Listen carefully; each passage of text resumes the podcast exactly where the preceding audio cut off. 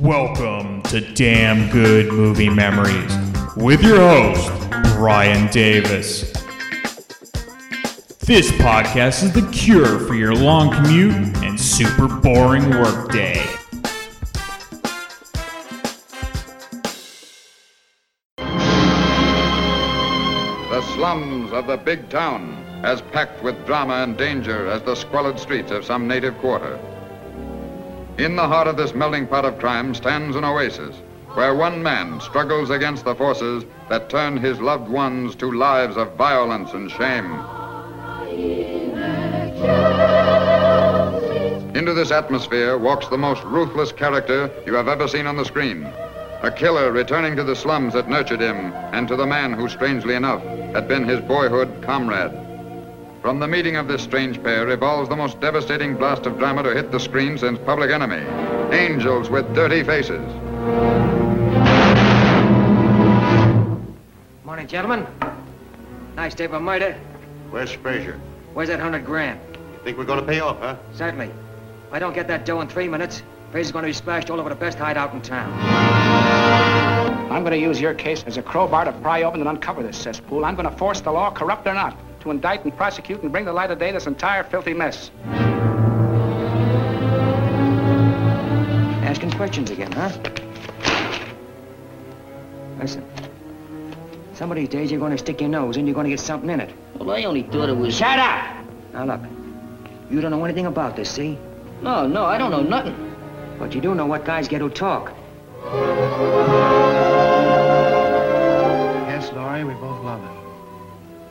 I've loved him since we were kids, six years old. Why are you trying to send him to prison for life? You can't do that to Rocky. I won't let you. You see, Laurie, there's all those other kids in the streets whom I don't want to see grow up like Rocky did. You see, Laurie, they have lives too. I can't throw them away.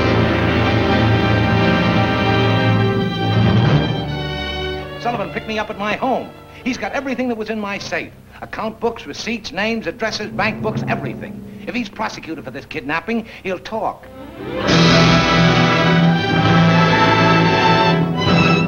I'm taking care of this job myself. Get Blackie up here right away. Now listen, Mac. I don't care how you handle Sullivan, but it's got to look like an accident with that priest. Leave that to me.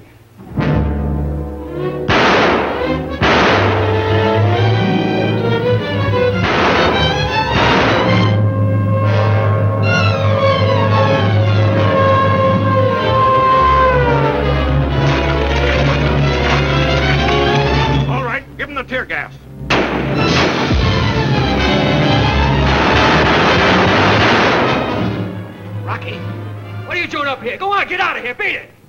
What's the matter with you? Want to get your skull full of lead? I thought you were smart enough to try to stick your kids in a place like this. I couldn't stand by and watch him shoot you down, Rocky.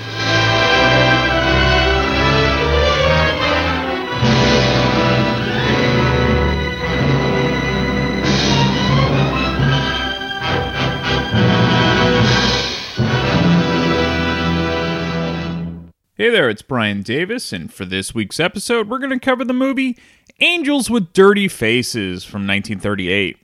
The studio was Warner Brothers, release date November 26, 1938. The running time 97 minutes, and it was in black and white.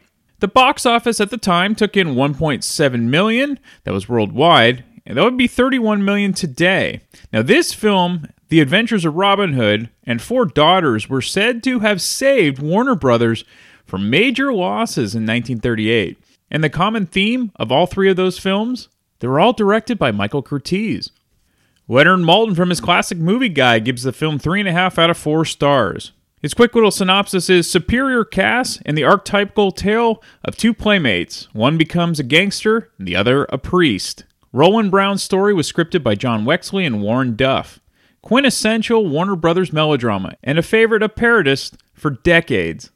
Rotten Tomatoes gives it 100% fresh from 22 reviews. Their critics' consensus is James Cagney's explosive charisma and Pat O'Brien's steadfast decency are a match made in heaven in this touching battle for a community soul. Now it's funny, when I first saw Angels with Dirty Faces, I kept waiting for the scene with snakes because that's what I remember seeing in the Home Alone movies. Now, the problem was that those scenes in Home Alone were not from a real movie. They were a parody created specifically for Home Alone, and that was called Angels with Filthy Souls. So I'm sure I wasn't the only one confused if you grew up in the 80s.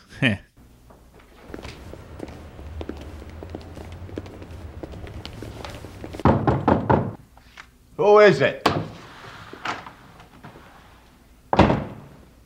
It's me, Snakes. I got the stuff. Leave it on the doorstep and get the hell out of here. All right, Johnny. But what about my money? What money? AC said you had some dough for me. That a fact. How much do I owe you? AC said 10%. Too bad AC ain't in charge no more. What do you mean? He's upstairs taking a bath. He'll call you when he gets out. Hey, I tell you what I'm gonna give you, Snakes. I'm gonna give you to the count of ten to get your ugly, yellow, no good keister off my property before I pump your guts full of lead. All right, Johnny, I'm sorry. I'm going. One, two, ten.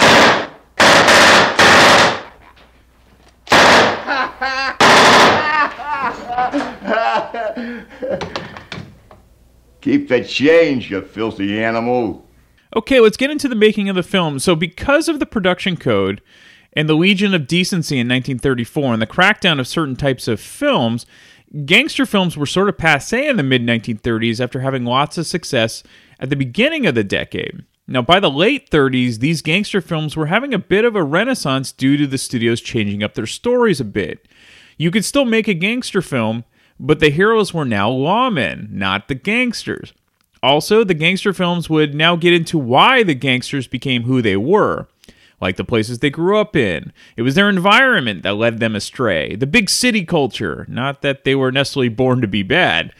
In the original script of Angels with Dirty Faces, many things were cut out because the censors wouldn't allow it like the use of bulletproof vests and the kidnapping of Father Jerry and policemen that couldn't be shown getting shot, though, you know, there was some creative editing that might have allowed this to pass in the film. And the gangsters couldn't use a Tommy machine gun. Director Michael Curtiz was one of the most respected and successful directors of his generation. He had a great visual sense and mood in his films, and it was present in Angels with Dirty Faces. In 1938 alone, he had three major hits, as I mentioned earlier. And this was the old studio contract days, so it was like an assembly line making films. Could you imagine a director today doing three to four films in a year? It's now unheard of, unless you're Tyler Perry. what Warner Bros. was brilliant at when signing their actors and directors to contracts is they all had to be flexible to do different types of films. So, to use an analogy, they were kind of like utility players in baseball who could play various different positions. Warner Brothers never wanted their players to be one type of actor or director, and that variety kind of showed in their quality of films at the time. You know, James Cagney, Humphrey Bogart, and Michael Curtiz could do it all. James Cagney was the utmost professional. He knew the entire script to memory, not just his part, but everyone's part. If someone forgot their lines, he could recite it back to them. Cagney was a true professional. It's why he was one of the best in the business and so revered. Cagney and Pat O'Brien were very good friends, and both were delighted to work together on the film. After not being in a film together for over two years due to Cagney's contract dispute with Warner Brothers. In total, they started nine films together and were very popular as a team. At the time, Humphrey Bogart wasn't yet a star that he would become in a few years, but you could see the glimpses of what Bogart would become, and his scenes with Cagney were extremely well done. And it was their first film together. In total, they would be in three films together. And the common theme with Cagney, O'Brien, and Bogart is they were all from the theater. They all had those acting chops, which would shine through on screen. Ann Sheridan had a key role in the film and isn't a stereotypical female type for the time, which is sort of refreshing because she's her own person. Her character is tough and holds her own, and Sheridan plays the part very well. Originally, the character of Laurie had a larger role in the script. It was going to be the sister of one of the dead end kids. In the end, her character was cut down and more streamlined, which in a way is a shame because watching the film, you expect to see her more often. The dead end kids were extremely popular on stage, and had done only one film prior to Angels. And that one film did really well with a small budget. Warner Brothers figured having the kids in the Angels movie would be another coup to help the film be even more successful, and they were right. Plus, the Dead End Kids were effective in portraying the dark underbelly of the inner city at the time, which often wasn't portrayed on screen. They are the antithesis of what you would want your kids to grow up to be. Now, the Dead End Kids were Billy Halop, Bobby Jordan, Leo Gorcey, Gabriel Dell, Huntz Hall, and Bernard Punsley. Much like the characters in the film, Leo Gorcey tried to upstage Cagney when first shooting. And Cagney finally told Gorcey if he kept trying to ad lib and upstage him, he would knock Gorcey out. Gorcey, no surprise, fell in line.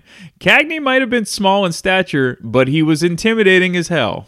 All right, let's get into the film. So, the film begins with two teenagers named Rocky Sullivan and Jerry Connolly.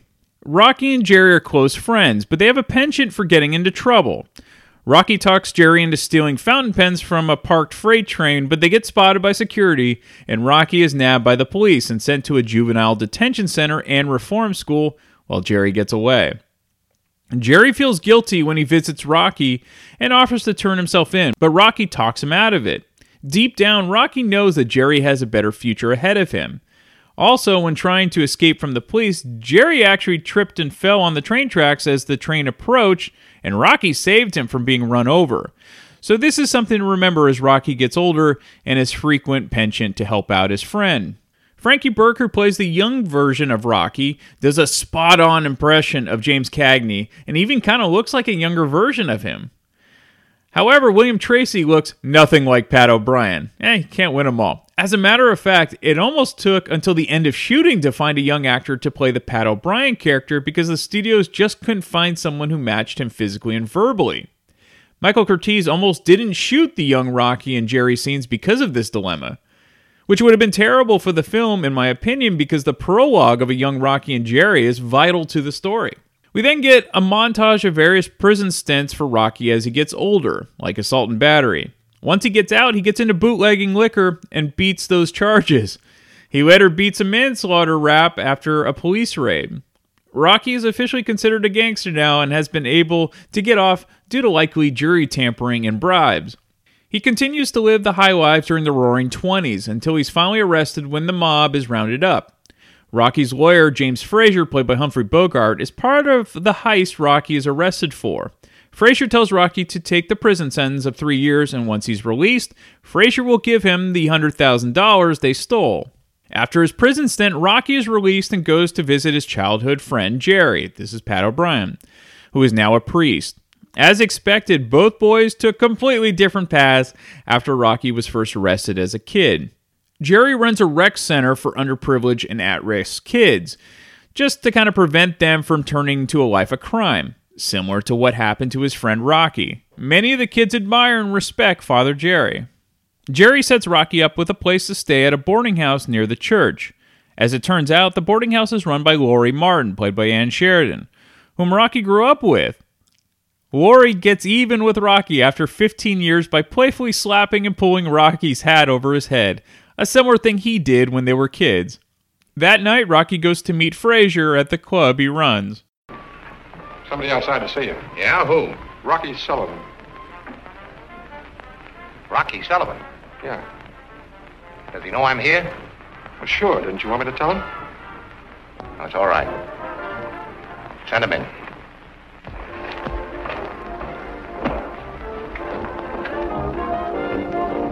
Well, well, Rocky, say, this is a surprise. What do you, what do you say? I had the date on the calendar, only I thought it was next month. Otherwise, I'd have been down to meet you, you know, with the brass band and all the trimming. Yeah, I thought it was kind of funny you didn't show. But then I know you've been busy the last three years. Say, you certainly got a swell layout here. Looks like you're in the dough. Yes, only, uh, well, you know Mac Keefer. Mac Keefer? Yeah, heard of him. He owns the town, can buy it and sell it. oh, he doesn't buy it, he sells it. That's soft, eh? A whole lot softer than that star cut I've been sleeping on for the last three years. Well, you're out now, Rocky. Yeah? Where's that dough? What, the hundred grand? Yeah. Well, I'd have had it for you, only as I said, I didn't expect it. I know you said it before. You don't have to worry about it, Rocky. I'm worried about it. I'll have it for you by the end of the week. In the meantime, I suppose you'd like a little spending money. Here, here's 500.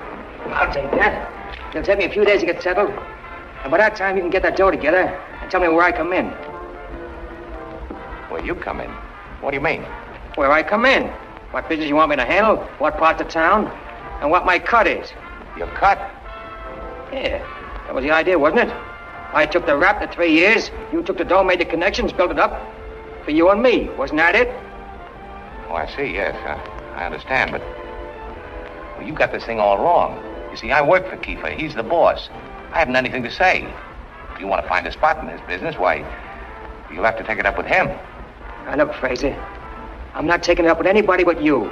You figure it out for yourself. I'm taking up with you where I left off. That was the agreement, and we're going to stick to it. Got it? Well, yes, but, uh, But what? well, uh. Hello, Mac. Am I breaking in on anything here, Jim? No, not at all. Come right in. I want you to meet Rocky Sullivan. Pleased to meet you, Sullivan. Oh, yeah. I know all about you. You're okay. When did you get out? Oh, a couple of days ago. What are you doing? Looking around. Maybe I might have a spot for you. Hey, we were just talking about that. Where are you stopping, Rocky? I've got a room over my old neighborhood on Dock Street, number 24. Well, I'll blow now, and uh, I'll drop up, say, uh, Monday. Monday? That'll be fine. All right. I'm going downtown. I'll give you a lift. Oh, thanks. See you later, Jim. Monday.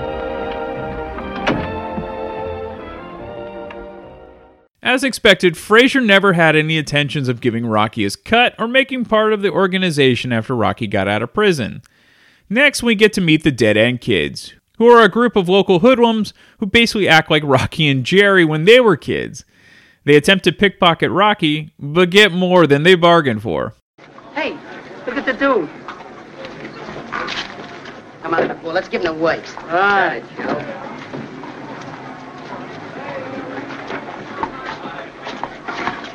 Hey, ah, watch out. What, do you want? What do you want? I'll make you eat that of it. I ain't hungry. All right, come on, let's go get that. Come on, take care of my baby.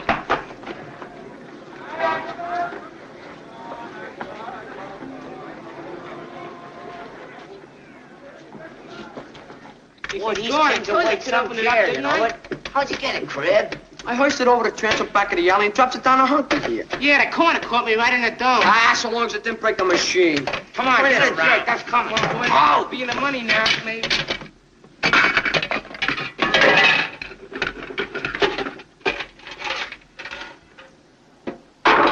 Six nickels and two slugs. Imagine crooks like that putting slugs in a slot machine. Shizzlers. I'm gonna break this thing. Sure. Pipe down.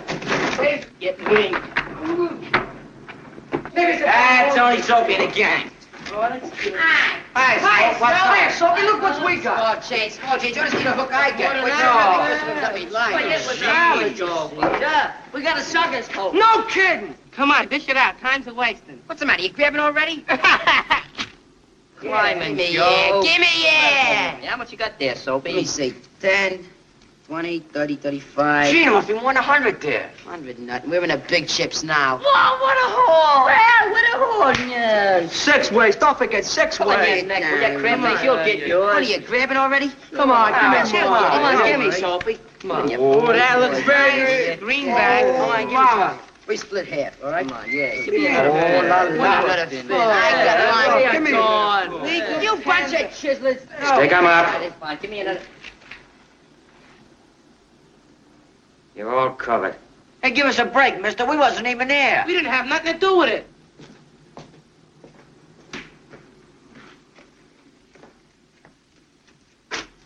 Say your prayers, Muggs. On a level, mister. No, Oh, yeah, that we was wasn't Shut there. up, rats. Stop your squealing. Who's the leader? I am. Come here. Collect that dough. And fast. Come on, hand it over. You too. Come on. Here. Now get him up and turn around. Hey, what? Hey, what? what? Hey, what's the matter? Next time you roll a guy for his poke, make sure you don't know your hideout. How'd you know? Come here, suckers. Hey, how do you know this place so good? Yeah, how do you know? Let me show you. Here. Look at this. Oh, Rex. Hey, you ain't, you ain't Rocky Sullivan. Rocky Sullivan. Wow. How'd you get that? It's Rocky Sullivan. And we tried to hook you. What a boner. Yeah, I guess the minute you saw us stuck down the alley, you knew he was heading for the hideout. Yeah, And I took the old shortcut. What they call you? Soapy's the name. This guy's Bim. This mug here's Swing. Hi. This blue cup here's Hunky. Hi, Rocky. This guy might. And I'm Pasty. And this guy's Crabfish, but we just call him Crab for short. Hi. Great to meet you, Rocky. Fellas, meet Rocky Sullivan. Headline. Hiya, Rocky. Hiya, Hiya, Rocky. Good to see you. No Good to see you. No kid. Hey, Rocky. Hold up. Hey, we took the room above us, number 24, didn't you? Yeah. Sure, sure, we knew. You knew when you rolled me I was living there? Certainly, certainly. Johnny Macchione told us. Yeah, but he didn't tell us who you was. You still shouldn't have taken a chance. Never bother anybody in your own neighborhood. You kids got a lot to learn. Well, then, you ought to be able to learn us, Rocky. Now, look. How'd you like to have a bite with me? Meatbag. Here's a friend. Get down to Delicatessen and get some sandwiches and pickles. Pickles? And some beer and bring 'em over to my place. We'll have a feed.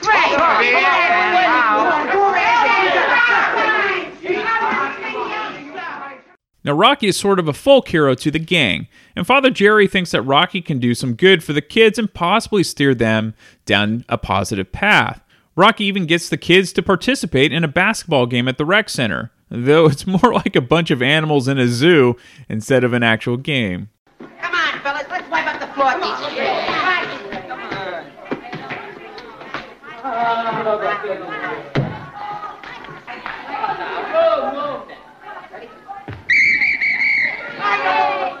You know better than that, Soapy. Wait till I blow the whistle. Okay, let's get going.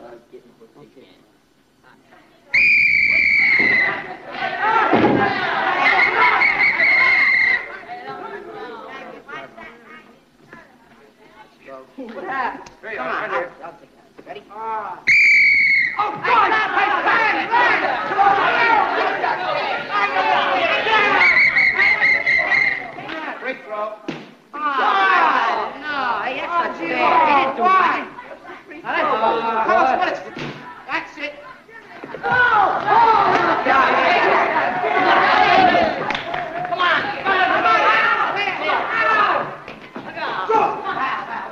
Come on, take it down. I got my man. Get on. Come on here,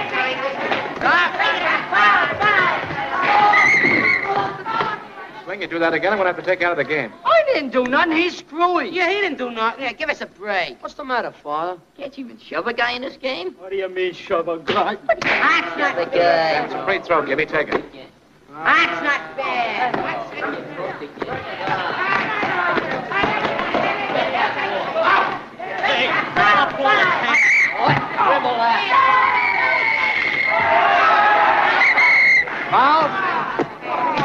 Why, that big bozo just stuck his belly out, that's all. Well, you boys know better than that. You've been committing technical fouls and personal fouls. Now stop it. You've got six men on the floor. Pasty, get off the floor. Somebody take care of that trapeze. Just me good deed for today. All right, right out. Next.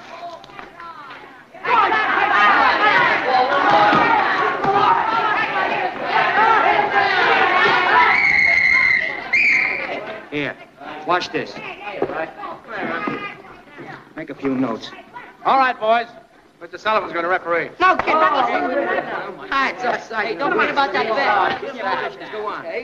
Get off the floor. Come on, orphan. Now. Get going, all right? Yeah. Don't forget, according to rules now, you understand? Yeah, Here we go. Wait for the whistle, chump.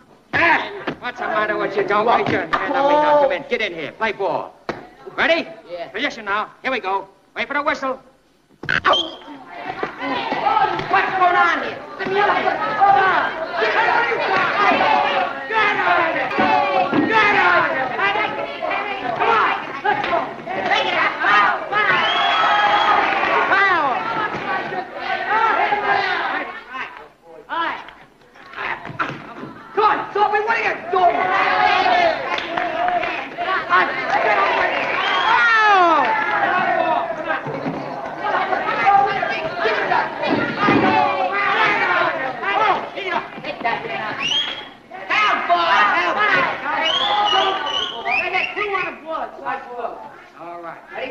Wait for the whistle, you understand? All right, let's go. Here we go.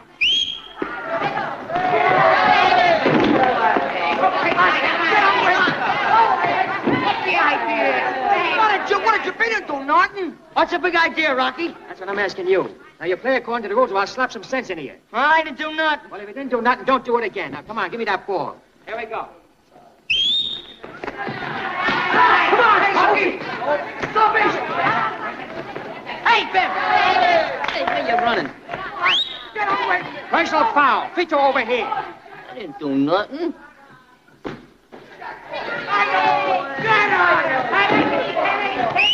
Foul. Foul? What did he do? Hit me? Foul. Oh, ball over here.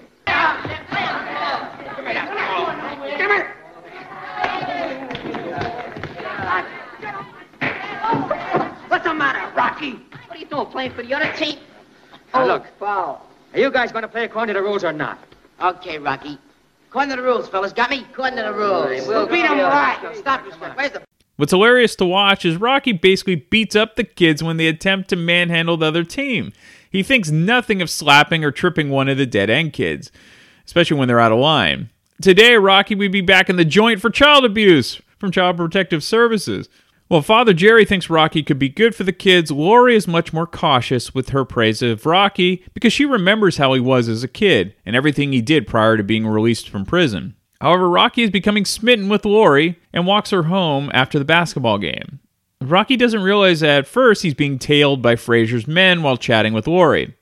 However, eventually catches on that Frazier's men are trying to bump him off.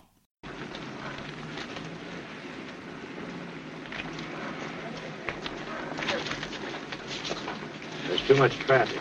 We gotta wait for a better opening. Now trail him slow. We'll get him.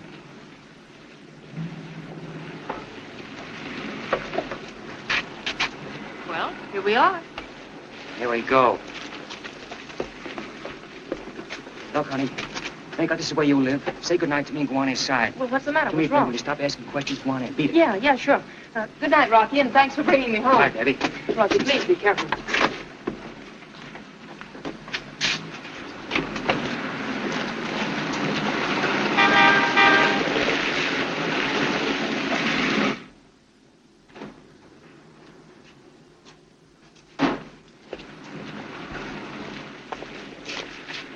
Just went in the drugstore. Can I help you, sir? I don't think so. Uh, cherry coke. You go in and keep the place cleared out. I don't like the setup. Yet we gotta figure out something. Now, the guy's healed. He's in too good a spot. We go in the front, he swings around and starts pumping. It's no good. Good evening. Good evening. We get him in the phone booth where he can't move. Ed, hop in the delicatessen. Ring the drugstore and ask for Sullivan. Be sure and leave the receiver off the hook. Now, if he falls for it, we're set. Okay.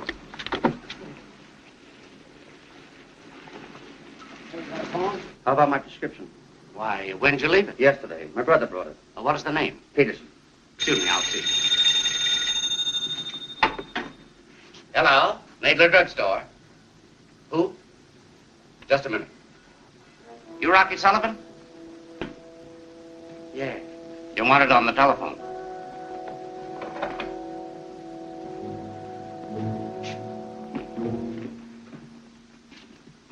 Hello? Rocky Sullivan speaking. Hold the line. He fell for it. Ed, hop in the car and keep close. Let's go. Get in that back room. Keep your mouth shut and your eyes closed. Get it? Come on, get going. I'll have it. Just a minute. Give me that canister. Now back up. Come on, fast. Now get in there and get in deep. Answer that phone.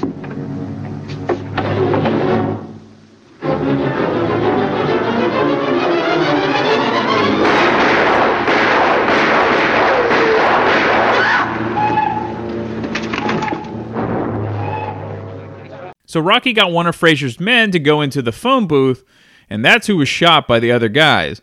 Rocky sneaks out the back door and escapes. Frazier's men don't realize they shot one of their own guys. Hello, Frazier.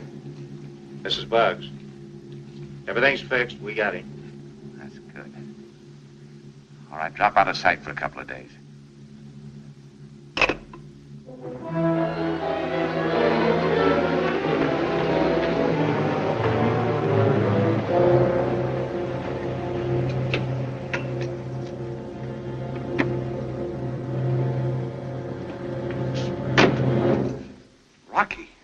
Rocky. I ain't dead yet. Give me those keys. Get going. Open it up.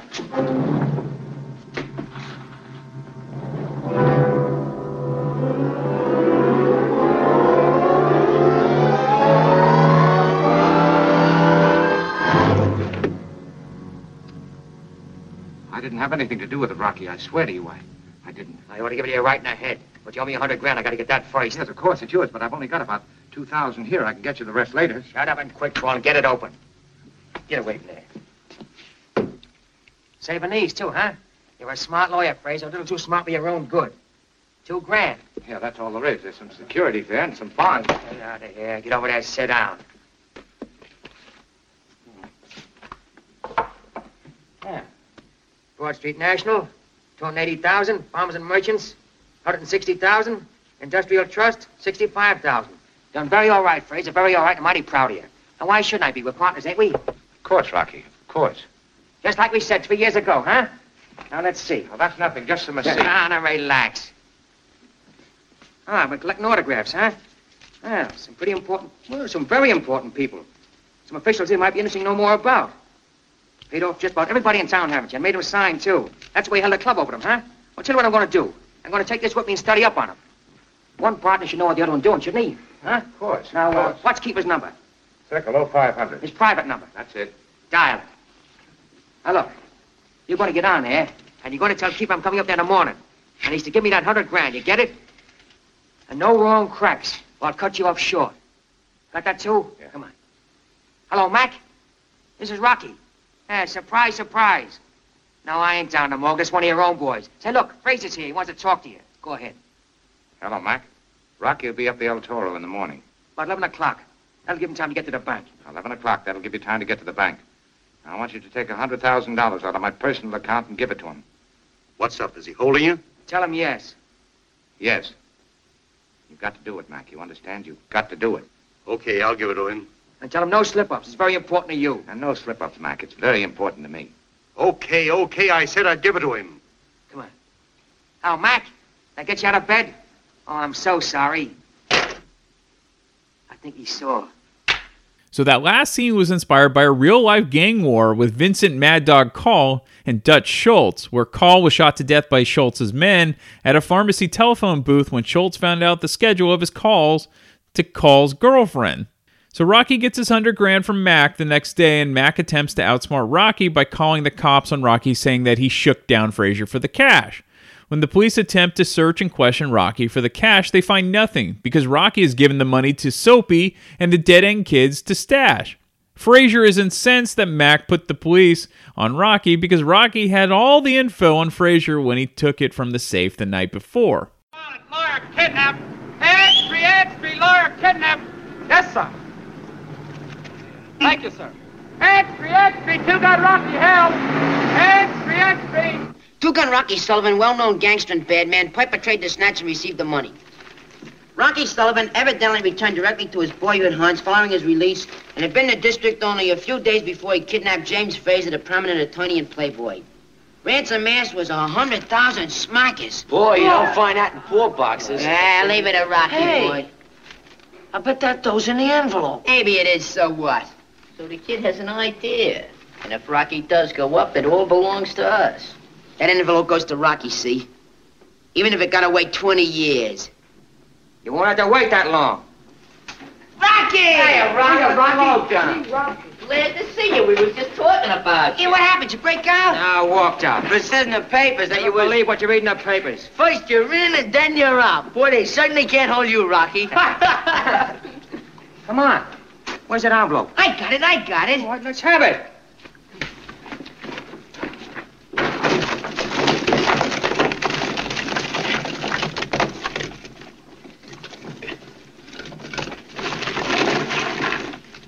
Yeah, wait a minute, Rocky. I'll get it for you.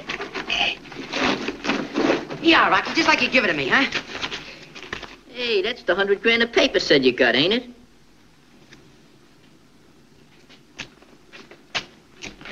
Asking questions again, huh? Listen. Some of these days you're going to stick your nose and you're going to get something in it. Well, I only thought it was... Shut up! Now, look. You don't know anything about this, see? Huh? No. No, no, I don't know nothing. But you do know what guys get who talk. Yeah. Huh? Yeah, yeah. Now look. That goes for the rest of you. You understand? Sight. Oh, yeah, no, sure, Rocky. All right, now we're pals. Put it there, Rocky.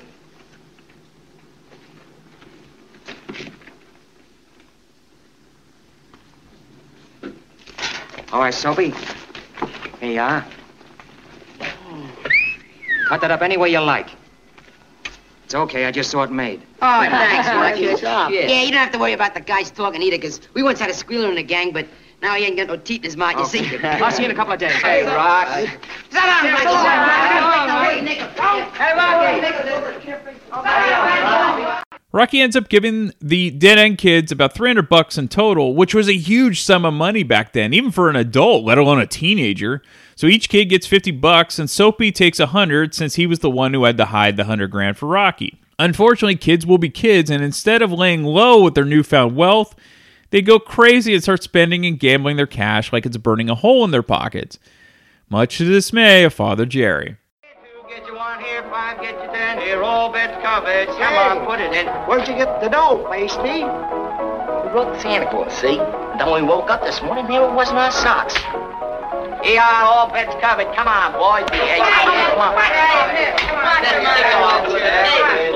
Come on, give me another one. Hey, what do you mean another one? I bet you was five bucks. Give me that. What's the matter? You trying to jip the kid or something? No, he owes me five bucks. Shut up!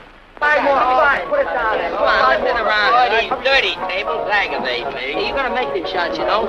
Straight ball in the corner. Okay. All right. Hey, bury that beef. Will you pull in your head and get that on the table? Not a three ball up the corner.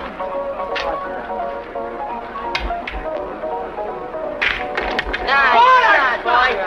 Eight bucks. Eight bucks, not bad. Boy, my mother has to work almost all week to make this much. Give, give, give. All right, all right. All gamblers died broke. Hey, Soapy, you promised us another round of beers if you won. Okay, go on, bring up another case. What's the difference? Those chumps are paying for it. What is this, a raid? No. Maybe they're gonna make a Sunday school out of it. Come on. Come on, I'll take two. I got that covered. Give me two. Give me, I got it Oh, I don't think so. You boys going over to the gym and start that game? Sure, Father. We just wanted to see what was going on in here. Come on, Joe. Come on, kids. Let's go to the gym.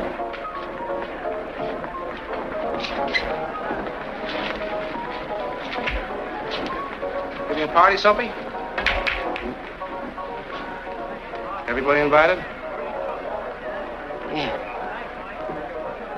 Why don't you give it over to the gym? That's what happened in here. What about that return game you asked for? Hey, small change. Double that bet on that shot, okay? Okay, Joe Loiter. Where'd you get this money you've been spending? Has anything I've told you for the last three years meant anything to you? What makes you think that hanging around pool rooms spending this kind of money with a lot of hoodlums is going to get you any place but jail? Come on, fellas, what do you say? Why not go with me and we'll figure this whole thing out? Come on, let's go over to the gym. How about it, Swain? I don't know, Father. Well, I got a sore leg. What do you say, Bim? Oh, uh, Father, there ain't no future in playing basketball. Well, how about you fellas? Can a guy even have any fun? It's a waste of time. Look, Father. We don't fall for that pie in the sky stuff no more, see?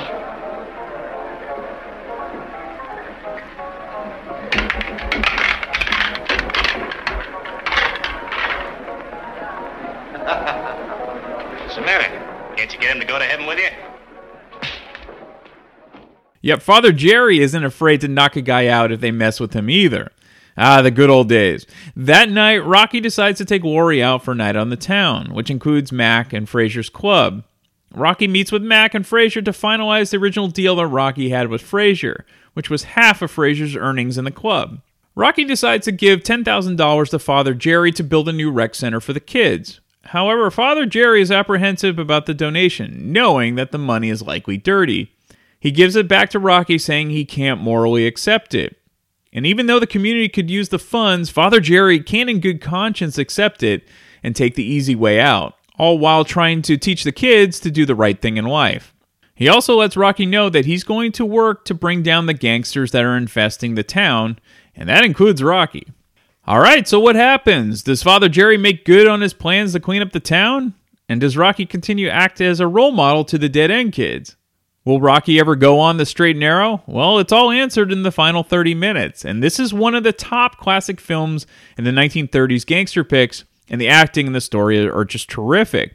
And as an added treat, I have the radio adaptation at the end of this episode, which has both Cagney and O'Brien reprising their roles. However, you should definitely see the film if you haven't already. Also, the ending of the film is extremely well done, and it's open for interpretation. The lighting and the direction by Curtiz is fabulous, along with the brilliant performances by Cagney and O'Brien. It is truly top notch. All right, some fun facts. So the film was nominated for three Oscars. So Cagney was nominated for Best Actor, Curtiz was nominated for Best Director, and then Rowland Brown was nominated for Best Original Story. However, none of them won. Curtiz that year was nominated for two films, the other one being Four Daughters. So Spencer Tracy won Best Actor for Boys Town. Frank Capra won for Best Director for You Can't Take It With You, and then the story went to Boys Town as well. Now, to play Rocky, James Cagney drew on his memories of growing up in New York's Yorkville, which was a tough ethnic neighborhood on the Upper East Side, just south of Spanish Harlem. His main inspiration was the drug addicted pimp who stood on the street corner all day hitching his trousers and twitching his neck and repeating, What do you hear? What do you say? Those mannerisms came back to haunt Cagney because he later wrote in his autobiography, I did those gestures maybe six times in the picture, and that was over 30 years ago, and the Impressionists have been doing me doing that ever since. So while filming Rocky's shootout with the police, one scene called for James Cagney to be right at the opening as machine gun bullets took out the windows above his head. At this point in his career, Cagney had experience with the unpredictability of using live gunfire, and he later recalled that Common sense or a hunch made him wary about the, that particular scene, as he finally decided to tell Michael Curtiz to shoot the scene in process. As Cagney walked away, the professional machine gunner, a man named Burke, fired shots, and one of the bullets ricocheted, hitting a steel edge of the window and going right through the wall where Cagney's head had been. Now, this experience convinced Cagney that flirting this way with real bullets was ridiculous. All right, as I had mentioned, I have an old time radio performance of Angels with Dirty Faces. This is from the Lux Radio Theater from May 22nd, 1939. So enjoy that, and I'll be back next week to talk about yet another random movie from my DVD collection. From Hollywood, California, the Lux Radio Theater presents James Cagney and Pat O'Brien with Gloria Dickson in Angels with Dirty Faces.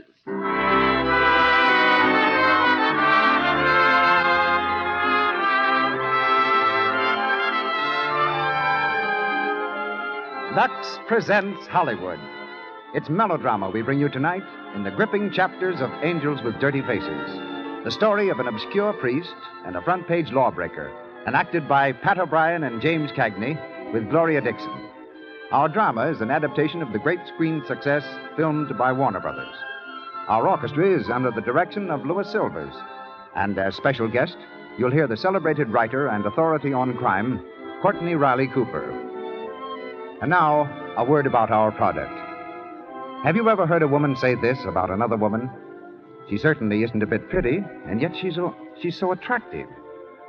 Usually, it's very hard to say just what it is that makes one woman more attractive than another.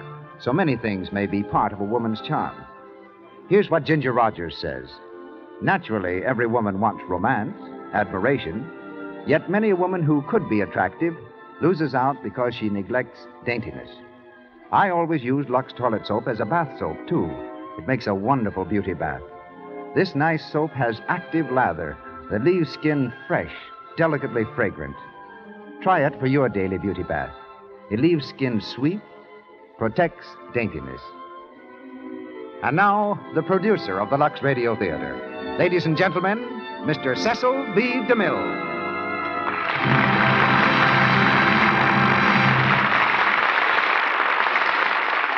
Greetings from Hollywood, ladies and gentlemen. You don't have to consult an atlas for the map of Ireland if either of tonight's stars happen to be handy.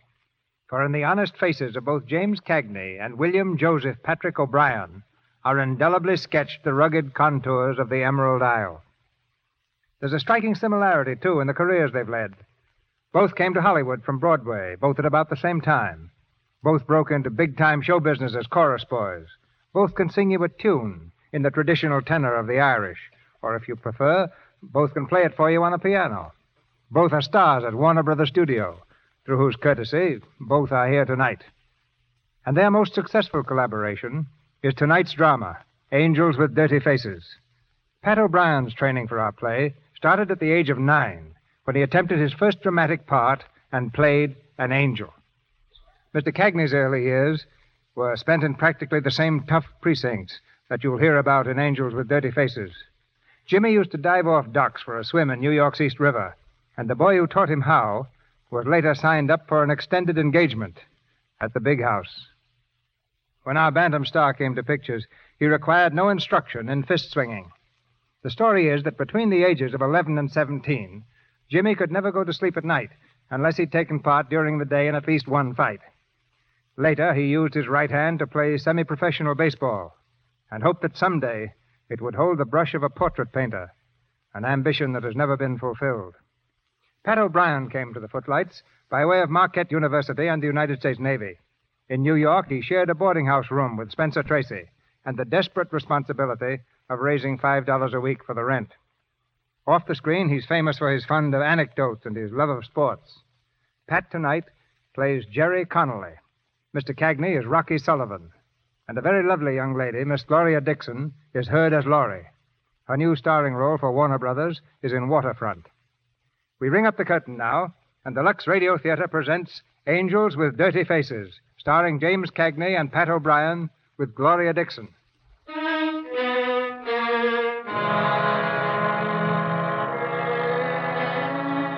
A dead end street in the slum district of a great American city.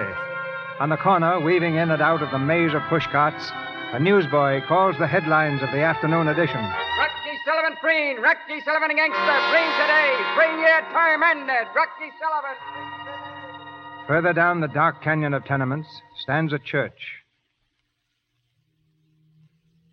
In the soft light streaming through the stained glass windows, Father Connolly leads the afternoon rehearsal of the boys' choir.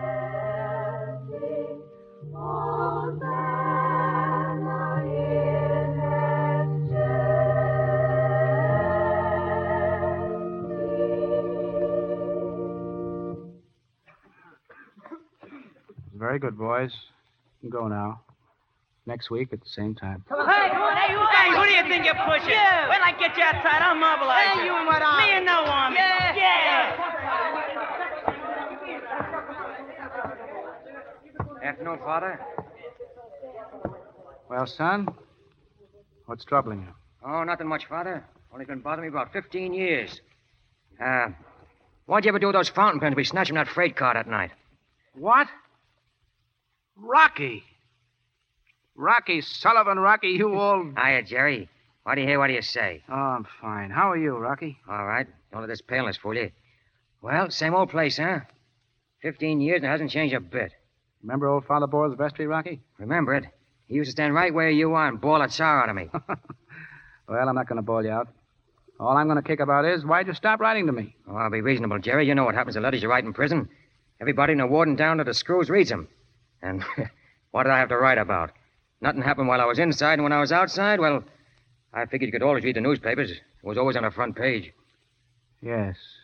Yes, I read all the newspapers, Rocky. Say, Jerry, I, I always knew your, your mother wanted you to be ordained a priest, and I guess the only thing ever kept you back was me, but uh, how'd you finally come to do it? What gave you the idea? Oh, I don't know, Rocky. I was just riding along on top of a bus one day and passing St. Patrick's Cathedral, looking down. just got the idea, I guess. I got an idea on top of a bus once. Got me six years. Come in. Say, Father, you're supposed to be down at the store. The fellas were all waiting for you. Oh, yes. Uh, run along. Tell them I'll be right over. Tell them to get started in the meantime. Okay, Father. Say, uh, what's his store racket, Jerry? You got the kid shilling for the parish? No. No, it's a pet scheme of my own. I, I rented a store, Rocky, a kind of a recreation center for the kids. Oh, it's a sort of a kindergarten place, huh? No, no, it's more than that. For the older fellas, too. Oh. You know it's helped tremendously to keep a lot of those kids from becoming. You mean uh, becoming mugs like uh, mugs like me, for instance? uh, will you be staying here for some time, Rocky? Oh, I don't know. I don't know, Jerry. It depends on a little business I got to take care of. Anyway, I got to find a room. Uh, why not around here, right in the parish? Well, why not? No place like home, is there? Uh, all right. Come on. I'll walk down the street with you. All right, good. Come on, throw the ball over here. I'll slap your ears down. Come on, fellas. Throw the ball over here. Well, well, 15 years. Same old smell. I bet they ain't cleaned this alley since I left it. Hey, Jerry, remember the time we swiped those pens? We beat it up that alley and right over the fence, huh? yeah. Yes, I got away. You got caught. I never could run as fast as you. you know, I've often wondered, Rocky, what if I'd been the boy who'd been caught that day? Well, you wasn't. No. No, I wasn't. Uh, uh, Rocky, why don't you drop in here at Mrs. Maggione? She's got some furnished rooms. Mrs. Maggione? I remember her. We took a lot of good lead pipe out of her basement. well, I'll drop around tomorrow if you want me to. I swell. Oh, gee, Rocky, it's great to see you. Ah, uh, you too. You too, Father. Well, so long. So long, Jerry. So long.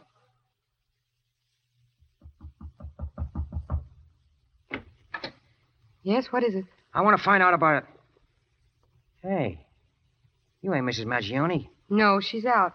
Just taking over till she gets back. What is it you want, please? I, uh, I want a room. Oh, well, there's one right down the hall this way. Oh, thanks.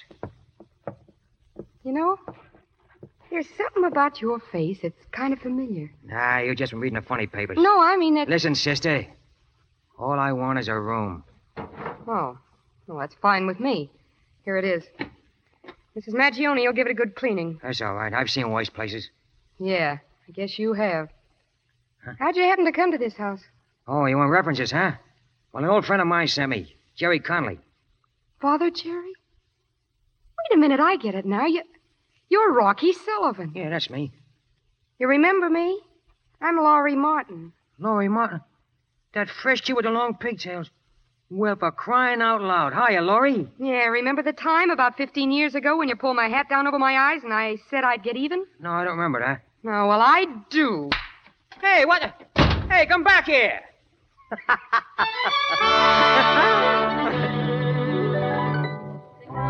Cigarettes, cigars, cigarettes. I'm sorry, sir. But you must dress in El Toro. These clothes will do. But only people in evening dress are Uh, admitted, what sir. goes on here, Pierre? This gentleman wants This to... gentleman wants to see Jim Frazier. Oh. Jim Frazier, your boss, the guy who owns this joint. Where is he? Who are you? Rocky Sullivan. Mean anything to you? Yeah, come on. Hey, boss, Rocky Sullivan's here. Rocky, Sul- tell him I'm not in. Tell him. Hello, Frazier. Oh, Rocky. Well, uh, all right, Steve, get back the job. Well, this uh, this is a surprise, Rocky. Yeah. I uh, had the date on my calendar, but I thought you got out next month. Otherwise, I'd have been down to meet you. Oh, that's all right. Nice looking place you got here. Looks like you're in the money. Hey, you, uh, you know Mac Keefer? Yeah, heard of him. Got the town tied up. Can buy it and sell it, huh? Hell, we don't buy it. We just sell it. Uh, sit down. Thanks. Got that dough, Frazier? Dough? Yeah, dough. When I took the rap for you three years ago, you had a hundred grand of mine. Oh, yeah, yeah, sure. Uh, it'll be a matter of only a few days. The end of the week. You don't have to worry about it, Rocky. I'm not worried about it. I'll take a few days getting settled. I'll give you time to get that dough together and figure out where I come in. Where you come in? What do you mean? Which racket you want me to take care of, which section of town, and how much my cut is. Your cut? Yeah, we're partners, ain't we? You and me. That was the idea, wasn't it? I take the rap, you take the dough, use it to make connections for both of us. Wasn't that it? Oh, yeah. Yeah, of course, but uh, you got things a little mixed up, Rocky. You see, Mac Keefer's the boss. If you want a spot in the business, you got to take it up with him. No, no, I don't take it up with nobody but you, Frazier. I'm picking up with you where I left off. That was the idea, and we're going to stick to it. You understand? Well, of course, but. Uh, But what? uh, oh, come in, Mac. Uh, This is Mac Keefer, Rocky. Mac, I want you to meet Rocky Sullivan. Well, I'm pleased to meet you, Sullivan. I know all about you. You're okay. When did you get out? This morning. Fine. What are you doing? Looking around. Well, maybe I might have a spot for you. Yeah, that's what we were just talking about. Uh, where are you stopping, Rocky? I got a room over in my old neighborhood on Dock Street, uh, number 24. Well, um, I'll beat it now. I'll be up, say, uh, first thing Monday. Okay? Monday? Yeah, yeah, that'll be fine, Rocky. All right. Uh, night, Mr. Keefer. Good night, good night, good night. Wait a minute. What is this, Frazier? That guy looking for a cut? He's looking for something, but it's okay. Don't worry. Hello. Get me Steve. Hey, what are you going to do? Leave it to me, will you? Yeah. But don't trip. Hello, Steve. Listen, that Sullivan guy just left. Put a couple of the boys on him. Tell him to watch their chance. Well, what else would I mean? We don't want that guy around.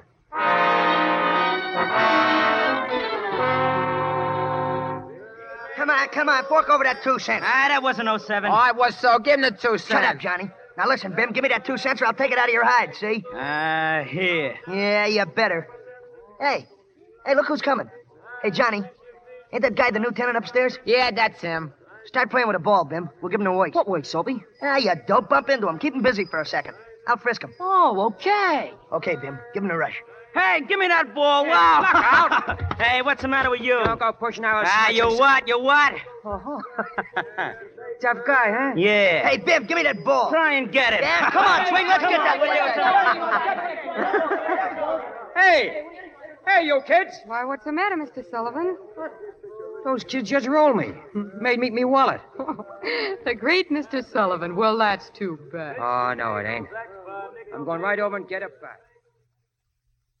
Come on, stand Hey, back, let me see stand back. that Give me gold air, give me Hey, how much, Soapy? How much? 20, 25, 35. Gee, what a roll. There must be more than a hundred bucks there. Yeah, 100 nothing. We're in a big dough now. What a whore. Six ways, don't forget, six ways! Don't worry, you'll get yours, crab face. All right, get him up. Hey, what is this? Hey, gee, it's oh, him. Look out. Say your prayers, Muggs. Gee, mister, give us a break. I wasn't even there. Me neither. Shut up, you rat. Stop your squealing. All right, you chumps. I'm not carrying no rod. But next time you try to hook a poke, make sure the guy doesn't know your hideout. Yeah. Yeah, wise guy. How did you know? Come here, sucker. You see that door? See those initials carved in the middle, RS? That's me. You. Say, wait a minute. Hey, you ain't Rocky Sullivan. Rocky Sullivan, can you imagine? He's trying to hook you. What a boner. Yeah, I guess the minute you saw us duck in the alley, you knew we were heading for the hideout. Yeah, I took the shortcut. What they call you? Soapy. This squirt here's Bim. This is Swing. This palooka's Hunky. I'm Red. This is Crab Face. Crab for Oh, sure. cut it out. Glad to meet you, Rocky. Shut up, fellas. I want you to meet Rocky Sullivan. Hiya, Rocky. Rocky. Say, you took the room above us, didn't you? Number 24? Yeah, and you knew all the time I was living there? Sure, Johnny Maggione told us. And you took a chance like that. Look, kids, never bother anybody who lives in your own neighborhood. You got an awful lot to learn. Well, you ought to be able to dish it out. yeah, sure, sure. Hey, who's that? Who is it? Hiya, Jerry. Hello, Rocky. What do you hear? What do you say? Oh, Laurie told me you were heading this way. Yeah. you know these kids, Jerry? Sure, sure I do. Hello, Soapy. Hiya, father. Well, didn't take you boys and Rocky long to get acquainted, did it? Hey, looks like you and the father are old pals, huh, Rocky? Take a look at that door again. Right next to my name's the initial JC. That's Jerry Conley. No kidding. Hey, you mean father you used to hang out down here with Rocky? Well, we certainly did. Of course, just now we all hang out at the store, you know. I uh, kind of hoped you boys would be down at the store today for the basketball game, maybe get into the block team. Nah, we're pretty busy today. What's the matter, Soapy? Why don't you want to go down to the game? Sounds like it ought to be good. Ah, for Pete's sake, what do we look like? Cream puffs or something? Playing around with a basketball all of a sudden. Well, I tell you what. Tell you what. I'll bet you a buck to a plug nickel none of you can get the ball past the other team, and I haven't even seen him. Go on, we run him into the Yeah, ground. we murder him. Hey, will you come down, Rocky? Yeah, sure. Okay, I got a nickel, and we'll take you up on that bet, Rocky. You're on. Sure, yeah, we'll all split the winnings. Hey, wait a minute. We ought to at least have a chance to practice up first. What? all right, all right, boys. That's fine. The store's open. You can go over right now. Okay, fellas, let's Yeah, go. we'll See you down there. Go ahead, kids. See you there. Well, the young devils, I've worked on them for over a year, and I got nowhere. After ten minutes with you, I guess they'd jump through a hoop if you told them to. Maybe it's because I wear my collar frontwards. Maybe. Well, since you've been sponsoring my store, suppose we go over and see it. I want to show you my library, too. Laurie takes care of that. Laurie, say, what's she doing down there? What is she, a social worker? No, not exactly. But she's worked awfully hard helping me run things. You ready? Yeah, sure. Let's go. Come on.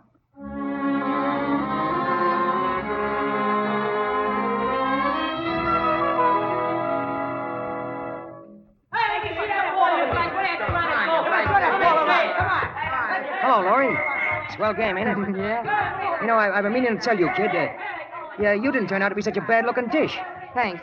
for a social worker. But, uh, you know, I can't figure out why some smart guy hasn't snatched you off. What do you mean? Some smart guy who's been in all the headlines? yeah, sure. Well, Well, I gotta beat it. Uh, you going by the house? Yeah. Okay, come on. Walk down with you. Hey, Rocky, watch out for that dame. She's a jinx. They put her last guy six feet under. What? Yeah, no kidding. They laid him out. Oh! Shut up. Come on, Laurie.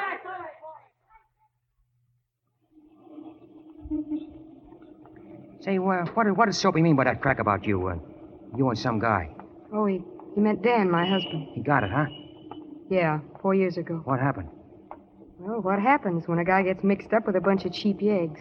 You ought to know. What kind of guy was he? He was a swell guy when we were first married. But he wanted more than he could get driving a cab. There was a lot of easy money to be picked up using the cab on some jobs, so so we got in deeper. One night they tried to shoot it out with the cops. What always happens, isn't it? Yeah, maybe, but people who don't know their business, small timers. Hey, What's the matter? who belongs to that blue sedan parked down the street? Where? Oh, oh, I don't know. Nobody around here. Yeah, that's what I thought. Laurie, is, is that old stone wall still up between these two houses? Well, yeah, but Now, good look, look. Make out this is your house and say goodnight to me and beat it in. well, Rocky. Don't what- ask any questions. Do what I tell you. Good night, kid. See you tomorrow. Rocky, that car's moving. It's coming this way. Get going, will you? Get go on. Beat it. Rocky! Dirty.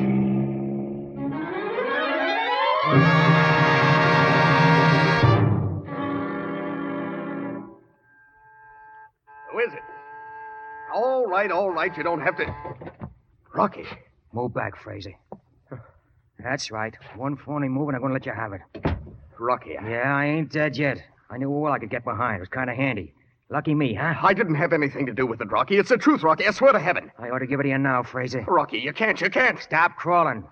You got me hooked for a hundred grand. I'm going to get that first. Sure, sure, of course. eh, It's yours. I'll get it for you. All right, go ahead. Well, I, I haven't got it here. You, you don't think I keep that much around? I'll, I'll prove it to you, Rocky. I got a few thousand here in the safe. You, you're welcome to that, and I'll get you the rest. Shut up and get it open. Here. Here, you can see for yourself. Sit down. There, there isn't very much. Get over there and sit down. Hmm. Two grand. Yeah, yeah, that's all. Uh, those securities, I own some bonds. I don't forward bonds. What's in this book? Well, that's that's just oh, a. Oh, been collecting autographs, huh? Oh, some pretty important, some very important people. Oh, that's nothing, Rocky. It's it's just a few receipts, that's all. Yeah, quite a few. And from a couple of city officials who might be interested to know more about. Yeah, looks like you've been paying off the whole town. And you made him sign. That's how you held the club over them, huh, Frazier? Well, maybe I better hold the club. I'll keep this little book. Make things easier all the way around. Oh, now listen, you. What's Keefer's number? His private number. Come on. Circle 0500. Now, look, I'll put you on, and you tell him I'll be up in the morning, and that you want him to pay me that hundred grand. You got it? Yeah. All right, and one wrong crack, just one, and you won't have to do any more talking. Hello, Keefer. This is Rocky Sullivan. Yeah. Surprise, surprise. no, I ain't no morgue. Wait a minute. Frazier wants to talk to you. Here. Hello, Mac. Rocky Sullivan will be at the El Toro in the morning. Eleven o'clock. That'll give him time to get to the bank. At 11 o'clock. I want you to give him $100,000 on my account. Mac, you'll do it, won't you? You've got to. Okay, and, and no slip ups, Mac. Tell him it's important. Important to you. It's important. Important to me. Well, you, you're all set. Not yet, I ain't. I'll be set when I get that dough. Well, you'll get it in the morning. Yeah? But just in case I don't, I want to know where I can reach you. I'll be here. No, no, I don't think so. I got a spot all picked out for you. A little apartment over on 8th Street. You're staying right there till I collect. Well, you can't do that. Get your hat, Frazier. I don't know whether you know it, but this is kidnapping, Rocky. No kidding. Get your hat.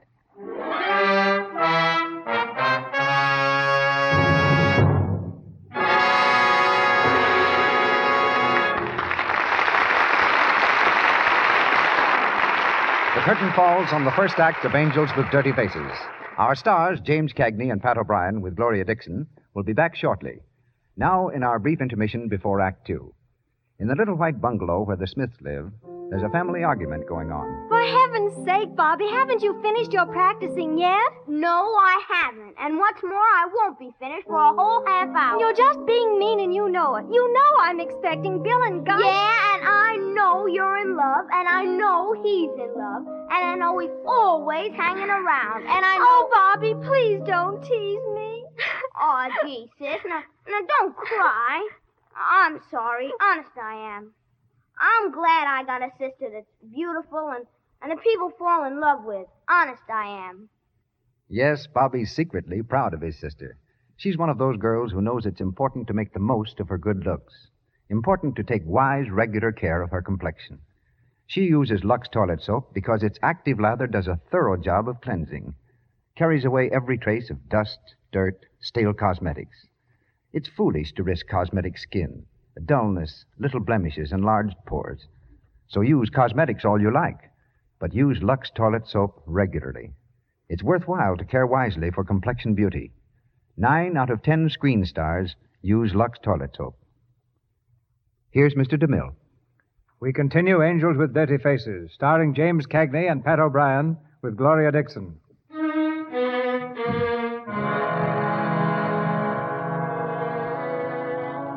With Frazier hidden away, Rocky Sullivan collected his ransom $100,000 from Mac Keefer. But then Keefer acted quickly. After being assured that Frazier was free, he called in the police, and Rocky was picked up for kidnapping. Morning, paper. Morning, paper. Rocky Sullivan arrested for kidnapping. Rocky Sullivan questioned on abduction charge. Paper, paper. In Keefer's office, Frazier, just returned from the apartment, sees the headlines for the first time. Two Gun Rocky captured, held under special guard, speedy trial assured. Mac, what is this? We're going to get that dough back, that's all. Mr. Rocky Sullivan goes up on a kidnapping charge. But we can't do that. Oh, no? I've already done it. But you don't understand. Sullivan picked me up at my home. He's got everything that was in my safe the hmm? account books, receipts, names, addresses, everything. What's that? If he's prosecuted for the kidnapping, he'll talk. And he's got evidence to back it up. The whole town will be blown wide open. Are you dumb? All right. What are you waiting for? Get an order for his release and withdraw the charges. Go on, go on. Rocky Sullivan had been in the district only a few days before he kidnapped James Frazier, prominent attorney and playboy. $100,000 was the amount. 100 G. Hey, maybe that's what he gave you, Soapy. What? That envelope he gave you just before the cops grabbed him. Maybe that dough is in that envelope. Maybe it is, Crab. Rocky, Hey, hey, what is this? Rocky, what'd you do, break out? Now walked out. Yeah, but it says in the papers. Never believe what you read in the papers, kid. First you're in, then you're out. Boy, they certainly can't hold you, Rocky. How about the envelope, Soapy? Yeah, yeah, sure, I got it. All right, let's have it. Okay. Here you are, just like you give it to me, Rocky. Hey, is that the hundred grand of paper said you got? Listen, kids. You don't know no, not, nothing about this, see? No, Nothing. no, I don't know nothing. And you know what happens to guys that talk. Huh? Oh, yeah, yeah, sure, Rocky. You know me, you know all right, me. All right, all right. Here you are, Soapy. Here's a little chunk of this dough. Cut it up any way you like. Gee, Rocky, thanks. All right, so long. I'll uh, I'll see you in a couple of days, kids. Okay, Rocky, on. take good care of yourself. Here you go, Bim. Here's your cut. Fifty bucks, wow. Yeah, and the same for the rest of you. Fifty simoleons. Boy, me old man never made that much in his whole life. Say, what are we going to do with Hey, it? this is burning a hole right through me I'm gonna hand. buy me a pair of Coley plate of brass Ah, shut up. Come on, let's Yeah, get let's out. get out of here. Yeah, Let's get on a horse.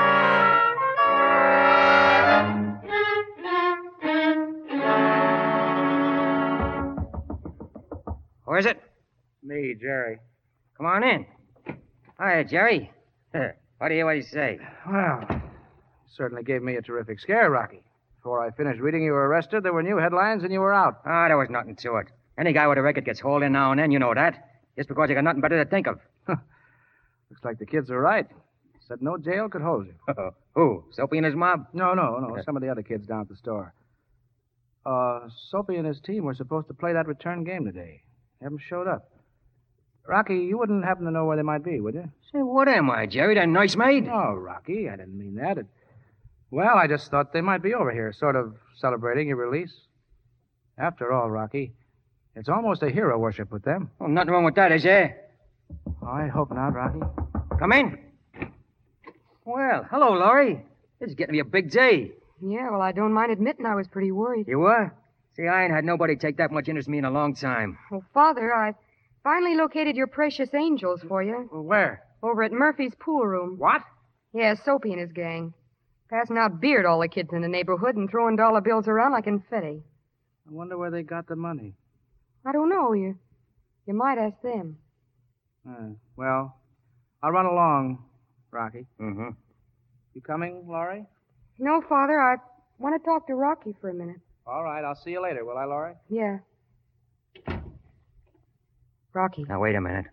Look, kid, if you're as smart as I think you are, and we're going to get along, you're not going to ask too many questions. Hmm, don't worry. I know all the rules. I know them backwards. All right, swell. Now, sit down a minute, will you? Maybe I had a couple of questions myself.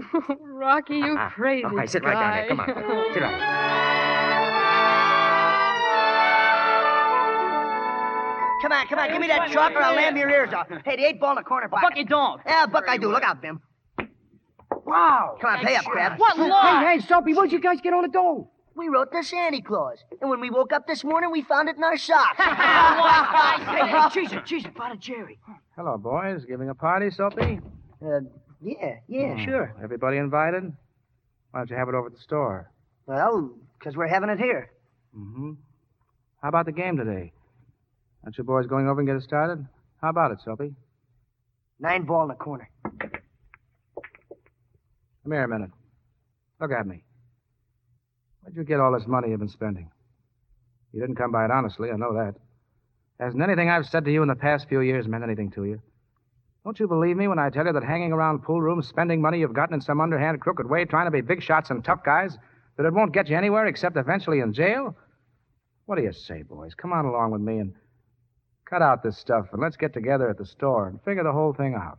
Look, Father, there's nothing to figure out. We're staying here. Well, all right. So long, boys. What's the matter, Father? Couldn't you get the kids to heaven with you? I don't often have to do this. That might help you along, mister.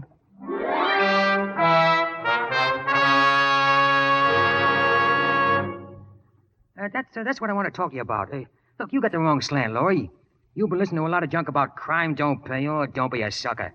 That stuff's for yaps and shoestringers, not for people like us. Look, kid, you got some glad rags, you know, something fancy, an evening gown, something like that. Well, get it on. We'll step out and do a little celebrating tonight, huh? What'll we be celebrating, Rock? Oh, this whole business. After all, you don't get on the front page every day, do you? No. You don't get away from cops every day either, Rock. Ah, you're doing your smart. Come on, kid. Come on, Laurie. It's uptown for us. Up where you see those nice white lights. That's where we belong. You and me, Laurie. You and me. Come on. 32 on the red. Give the lady a stack of blues. Yes, sir. Hey, Lucky Sullivan. Yeah, what? My keeper says you'll see you now. Where is he? In the office with Frazier. Yeah, Laurie, try your luck. I got some business to do. I'll be right back. How Jim owed you the dough, and it all being a misunderstanding, we decided to call it square, Rocky. Square all around with no hard feelings. You guys want to talk business? Yeah. All right, let's talk. Look here, Rocky. Uh, what about those accounts you took from my safe? I figured out as a kind of insurance. You know, just in case you guys change your mind. Okay.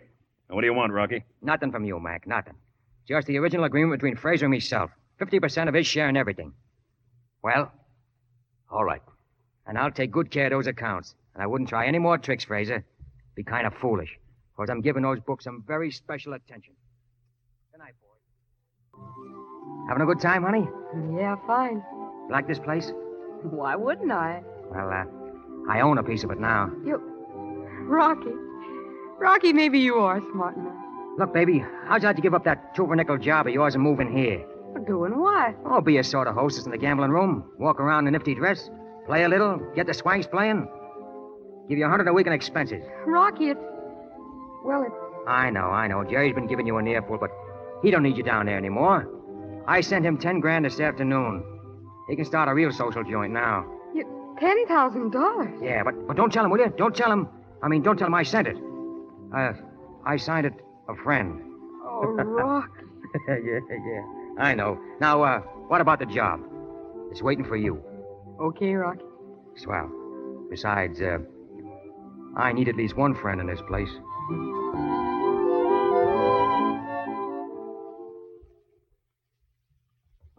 Come in, Jerry. Hiya, kid. What do you, what do you say? They told me he was outside. Say, what's the idea? Come up to try your luck? Mm-hmm. I haven't got any money except this, and it isn't mine. Ten grand? Where'd you get a hold of all that? Where did you? Huh? Take it, Rocky, and thanks, but I'm afraid I can't accept it. Say, what's the matter? You silly or something? What's all this about? That ain't my money. I know that, Rocky. That's why I can't take it. Oh, now come down right, will you? You blow in here, flash that roll on me, you almost knock me over with it, and then tell me it's my dough and you don't want it. Rocky, you've got a great poker face. But don't forget, I've known that face for a long time. Oh, what's the use of pretending, Rock? You forced Frazier to get you a $100,000. Everybody knows it, Rocky. All right, so what? What's the difference where the dough came from? First of all, it's mine. Frazier owed it to me. Second, it's better you should have a chunk of it than him or me. All right, it's hot, but nobody's going to know that. Only you and me. That's just it, Rocky. Oh, don't be such an angel, will you? You want to build that center of yours so bad? Go on, get it started. I want to build it very badly, Rocky. But I don't want to build it on rotten foundations. Inside the center, my boys would be clean, but on the outside, they'd be surrounded by the same smelly corruption, crime, and criminals. Uh, Yes, criminals, Rocky, yourself included.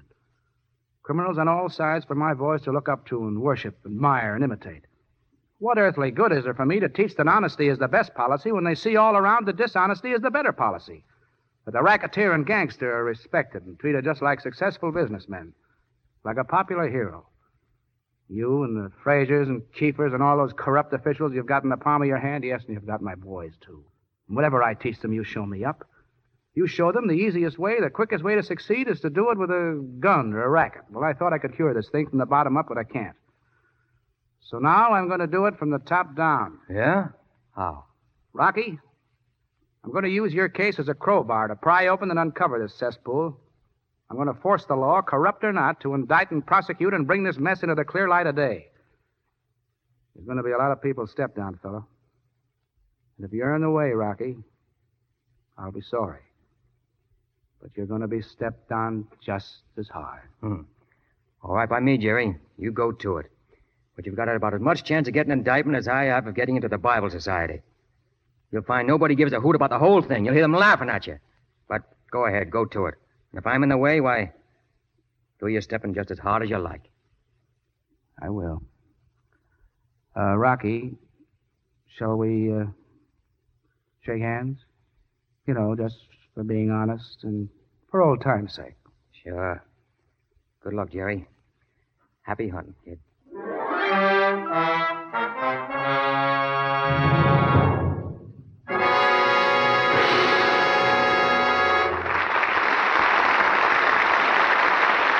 We pause for station identification. This is the Columbia Broadcasting System.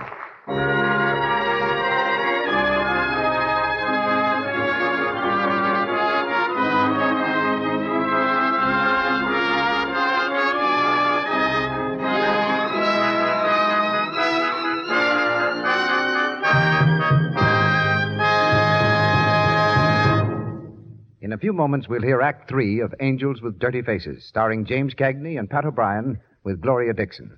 Now, it's intermission time. But before we introduce our guest of the evening, I want to ask the women in our audience a question.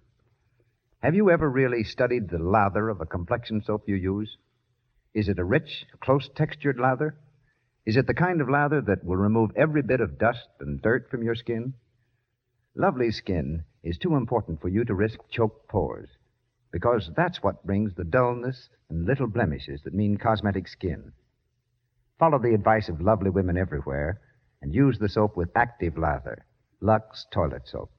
This gentle white soap removes dust and dirt thoroughly and helps keep your skin smooth and soft. Use cosmetics all you like, but use Lux Toilet Soap regularly. And now, our guest is presented by Mr. DeMille. On the subject of crime, Courtney Ryley Cooper is probably the most widely read and most vigorous writer in America today. A close friend of J. Edgar Hoover, our nation's head G man, he's also acquainted with people on the other side of the law and has known scores of the country's most notorious criminals. His latest book, Designs in Scarlet, is the result of a personal countrywide investigation into activities that tempt young people to go wrong, a condition for which we all must assume responsibility. When Mr. Cooper and I were writing on one of my pictures several years ago, we discussed many times the problems of youth and crime. He's a straight talker, and there's none better equipped than he to talk to us on that most vital problem crime. We go to New York City and welcome Courtney Ryley Cooper. I have happy memories of that association, Mr. DeMille. You know, I have just come up from my home in the Deep South, where they have a very descriptive saying. Down there, they believe that one of the worst things that can happen to a youngster is to be born with what they call a mouthful of want. If you could have only have walked through as many prison cells as I have, you would realize how many young people have possessed this mouthful of want and taken the wrong way to gain their ambitions. And the age limit in crime is steadily becoming lower. When I first became a police reporter a good many years ago, It was unusual to see a man go to prison who was less than 35 or 40 years of age. But today, nearly 19% of all our crime is committed by youngsters. They steal half the automobiles and commit nearly a third of the robberies, holdups, burglaries, and larcenies. And they pay for it. In one prison, the hard boiled guards no longer refer to the condemned cells as death row. They call them the kindergarten because so many young boys are there. Incidentally, most of these young people are underfed and undernourished, either physically or mentally. They come from homes or neighborhoods where there's been a lack of guidance and proper discipline. And no matter whether they are from the biggest of cities or the smallest of towns, they're from a type of slums which should be eliminated. We must all engage the nation fight against ignorance and wrong thinking, lack of guidance, hero worship for the fellow who gets what he wants, no matter how he does it. Hundreds of thousands of youngsters are being fed on a wrong mental diet. Because of this, somewhere in America, tonight, right now, right this minute, boys and girls are committing major crimes at a rate of one every two minutes. And half these boys and girls are actually doomed to a life of habitual criminality, to be sent to reformatories, prisons, and even to the death chamber. Somebody will stop this. And that somebody is every decent citizen in America. Clean living, honesty, integrity should be as great a basis of education as reading and writing. Hatred for criminals and disgust for crime should be as necessary a mental attitude as patriotism. This cannot happen as long as street corner gangs of dirty faced angels worship the Rocky Sullivans of their block. Sure, it'd be great if we could only clean up our slums the physical ones where poverty and hunger stalk, and the mental ones, which are even more dangerous. It would be wonderful if we could put in their place a love of honesty, of earnest endeavor, of eagerness to get ahead by decent, honorable means. To do this, we must all work together to achieve certain results.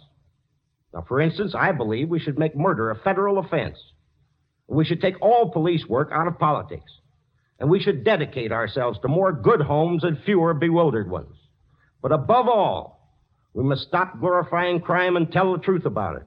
That it is cheap, cowardly, miserable. We can do these things, and we must do them. Thank you, Mr. DeMille. Keep up your fight, Mr. Cooper. Back now in Hollywood, we hear the third act of Angels with Dirty Faces, starring James Cagney and Pat O'Brien with Gloria Dickson.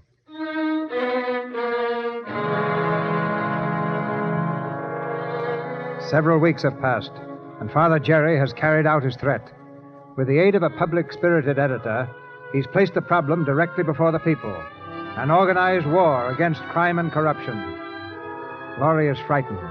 Desperately, she pleads with Rocky to give up his share in the rackets. You see what's happening, Rocky. This thing's going to grow. I know, I know. Jerry means it this time, and there's, there's no holding him back. What am I going to do about it? Come down to earth, Rocky. You can't go on kidding yourself forever. Look, look, Rocky, you've got all the money you can spend in five years. Let's get out. What for? Well, Jerry's going on the radio tonight to demand a grand jury indictment. They'll have a warrant out before the week's over, and you on the witness stand grilling you on this kidnapping business. You'll be nailed. you know, baby, you're getting a lot of gray hairs over nothing at all. Oh, Rocky, snap out of it, will you? I'm afraid. And I don't want to lose you, Rocky. Don't worry, kid. You won't.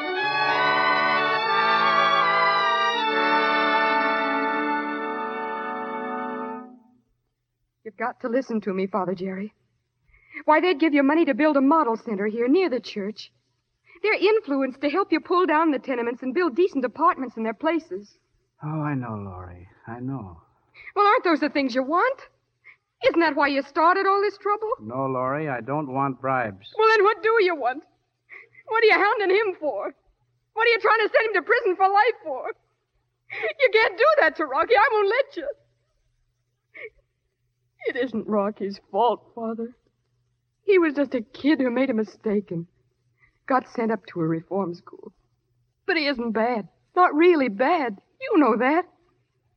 And, and no matter what he is now, or no matter whether he's right or wrong, we, we both love him, Father. Yes, Laurie, we love him. I've loved him since we were kids, six years old. We worked together, fought together. And we stole together. Oh, I don't blame Rocky for what he is today. But for the grace of God, there walk I. Oh, I'd do anything in this world to help him. I'd give my life for him if it'd help. But it wouldn't, Laurie, it wouldn't. It'd still be these other boys I don't want to see grow up like Rocky did. They have lives too, Laurie. I can't throw them away. I can't.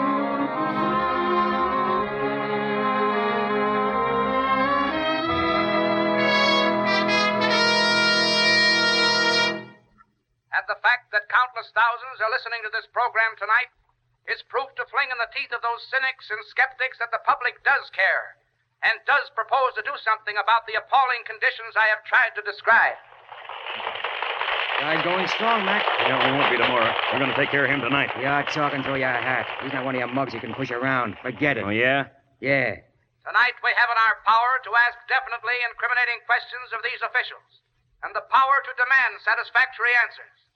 What really is the truth in the case of the racketeer and gunman, Rocky Sullivan? Why did the police release him so suddenly with all the evidence they had piled up against him? Why does the prosecutor's office refuse to investigate? Tomorrow the new grand jury will meet, and tomorrow these questions must be answered. Turn it off, Frazier. He ain't going to appear at no grand jury tomorrow shooting off his mouth. I say he gets it tonight. Not while I'm around. Now, wait, both of you. There's no sense in running ahead of ourselves. Maybe we don't have to go that far. Don't forget there's all kinds of grand juries and there's all kinds of ways to handle them. There's no sense going off the handle, Mac. Sure, sure, only I want to see some action. I don't care how we stop that guy, only I want him stopped. All right, fix it any way you like. But lay off the rough stuff, Mac. That's out. I'll, uh, I'll see you later. So long, Frazier. So long, Rocky. I hope you were stolen just now, Frazier. Because I meant what I said. Of course I was stalling. But look, you can't just bump this priest off. They won't stand for it. It's got to look like an accident. Yeah? I couldn't beat a murder rap now for any of us, but uh, I could beat it for a hit and run driver. Hmm? yeah, yeah, I get it. Call Steve and tell him. Yeah. Get your hand off that phone. Rocky. You're a smart lawyer, Frazier, except you should have made sure I left. Get over there. Rocky, don't. Don't do it. I'll do anything, oh, anything. Oh, no, you won't. This is your last double cross, rat. No. I told you it was hands off that priest, didn't I? Don't shoot. Don't. And you wouldn't believe me. Drop that gun, Rocky. Make me drop it. Nice shooting, Keefer. You almost hit me. Oh. oh. Steve. Steve. Steve, this is Keefer. Get the cops. Sullivan. Rocky Sullivan. Uh. Yeah, paint bag, gangster kills two. Rocky Sullivan captured after gunplane. Paint bag. Rocky Sullivan captured. Speedy trial assured. Rocky Sullivan found guilty. Gangster guilty. Guilty. Guilty. Gee, Soapy, do you think they'll point him in a chair? Nah, don't be a sap.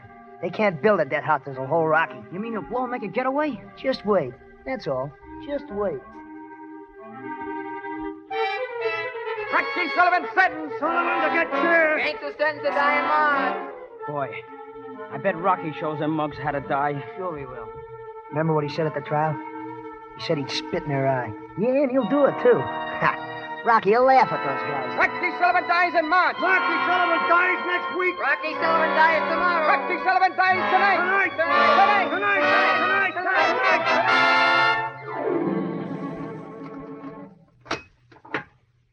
Hey, Sullivan. That priest pal of yours is here. All right, get out. Listen, big shot. You got only five minutes, so don't stall around. Five minutes till that hot seat. And I'm going to tell the electrician to give it to you slow and easy. Get out of here. Somebody get this screw heel out of here. You hit?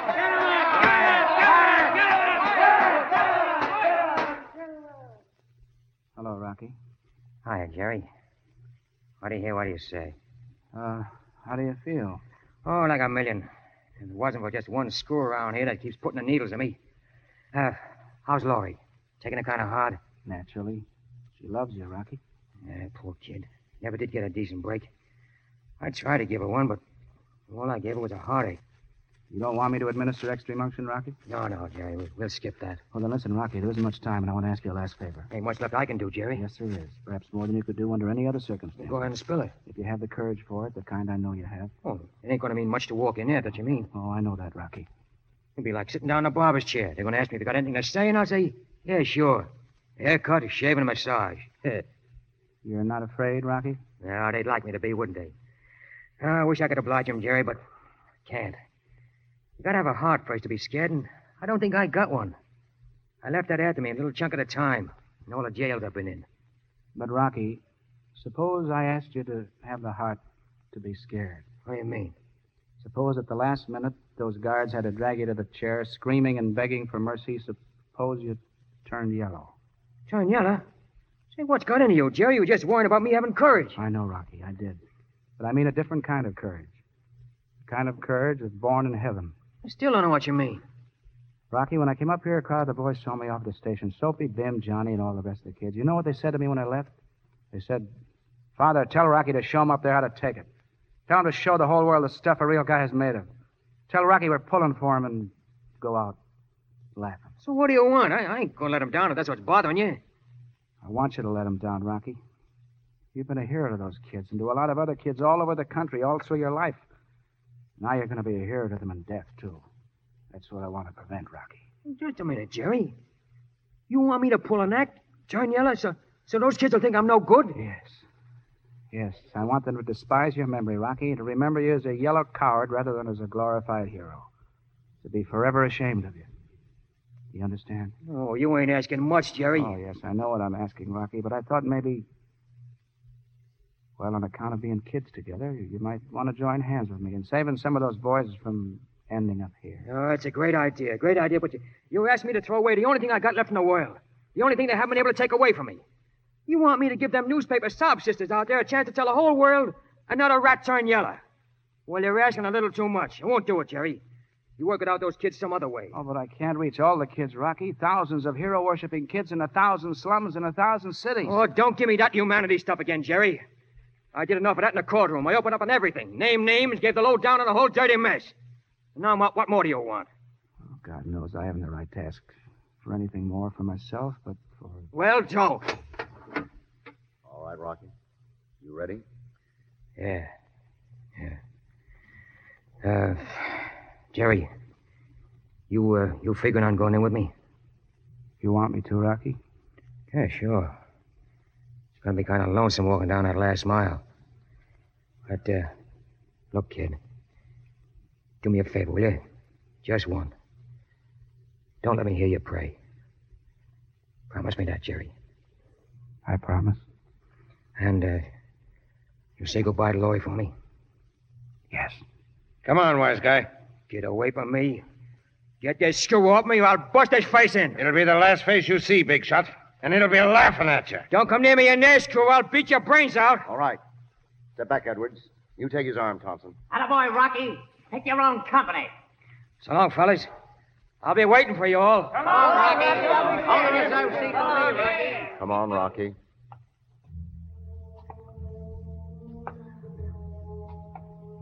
Yeah. This is what they call a last mile, Jerry. But it's, uh, it's kind of a short one. Rocky, what I said before. No. Rocky, please. No, I tell you. No one will ever know, Rocky. No. No, shut up. Stop here. Go ahead, Rocky. Rocky, please. Okay, Jerry. Okay. Go ahead. Oh, no. No, no, don't kill me. I don't want to die. Oh, please. Don't let me die. I can't. I can't. Oh, let me go, please, please. I don't want to die. Don't kill me. Please don't burn me in that chair. Don't burn me in that chair. I don't want to die.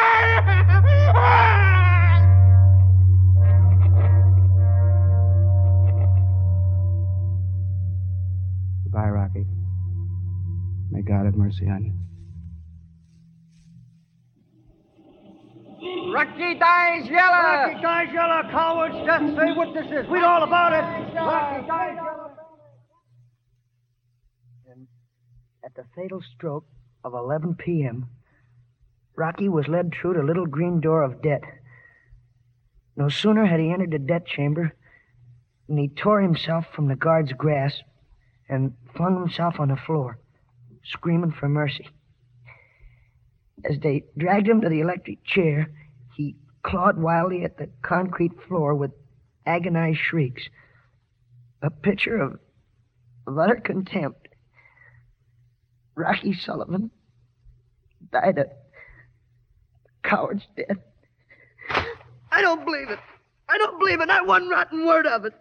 It's the same in the other papers, too, Soapy. They said it over the radio. I don't care what they said. He didn't die that way. Oh, not Rocky. He couldn't, I tell you. It's a lot of lies. Hello, boys. He's Father Jerry.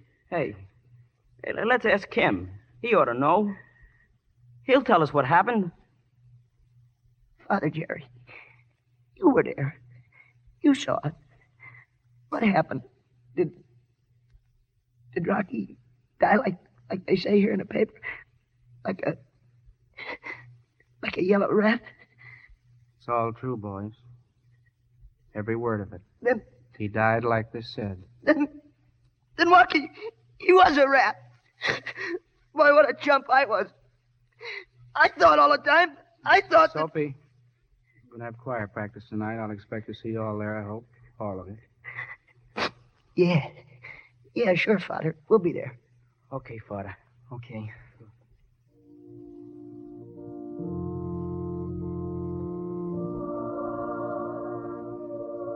Father Jerry, Yes, Laurie. I know about Rocky. I knew you would. And now, let's say a prayer for a boy. A boy who couldn't run as fast as I could.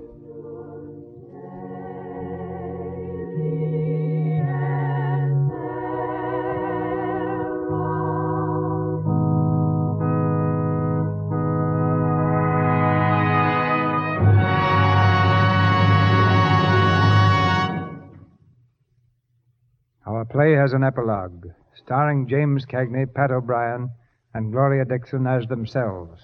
And here they are. You know, Mr. DeMille, it was quite a shock to us to think that the Lux Radio Theater would do this play we've just finished. Shock?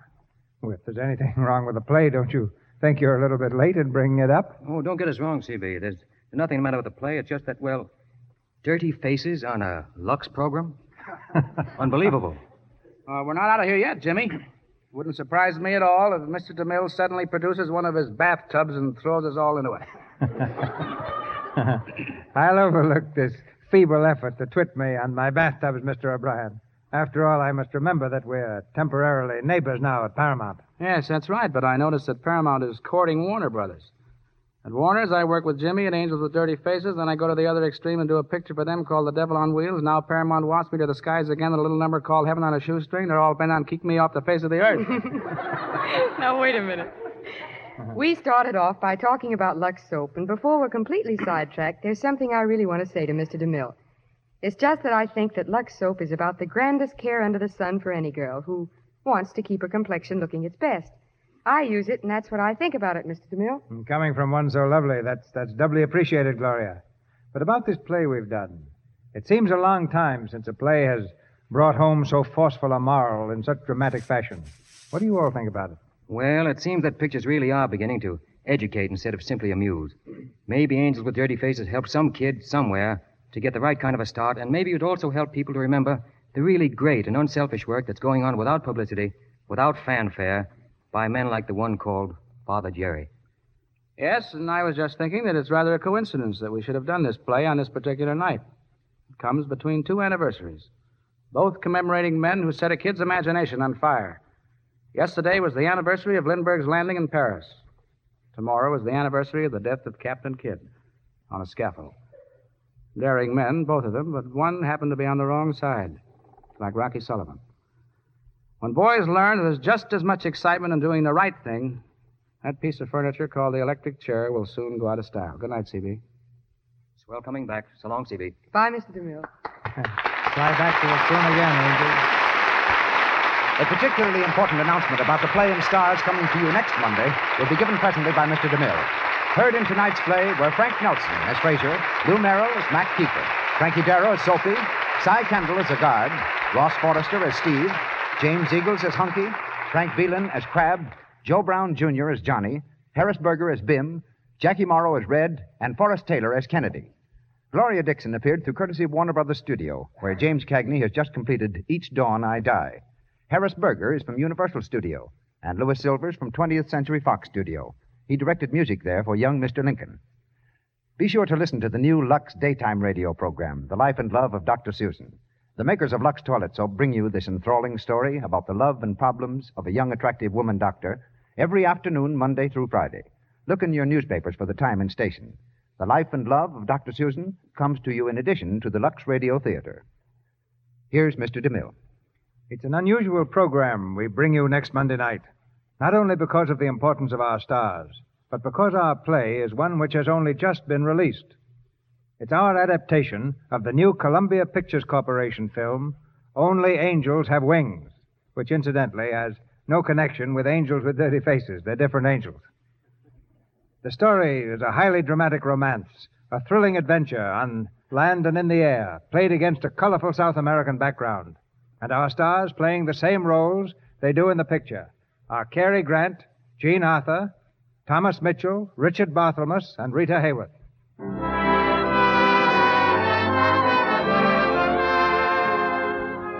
Our sponsors, the makers of Lux Toilet Soap, join me in inviting you to be with us again next Monday night when the Lux Radio Theater presents Jean Arthur and Cary Grant in Only Angels Have Wings with Thomas Mitchell, Richard Barthelmess, and Rita Hayworth. This is Cecil B. DeMille saying good night to you from Hollywood.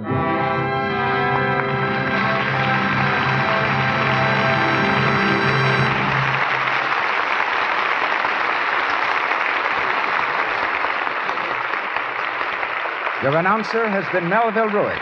This is the Columbia Broadcasting System.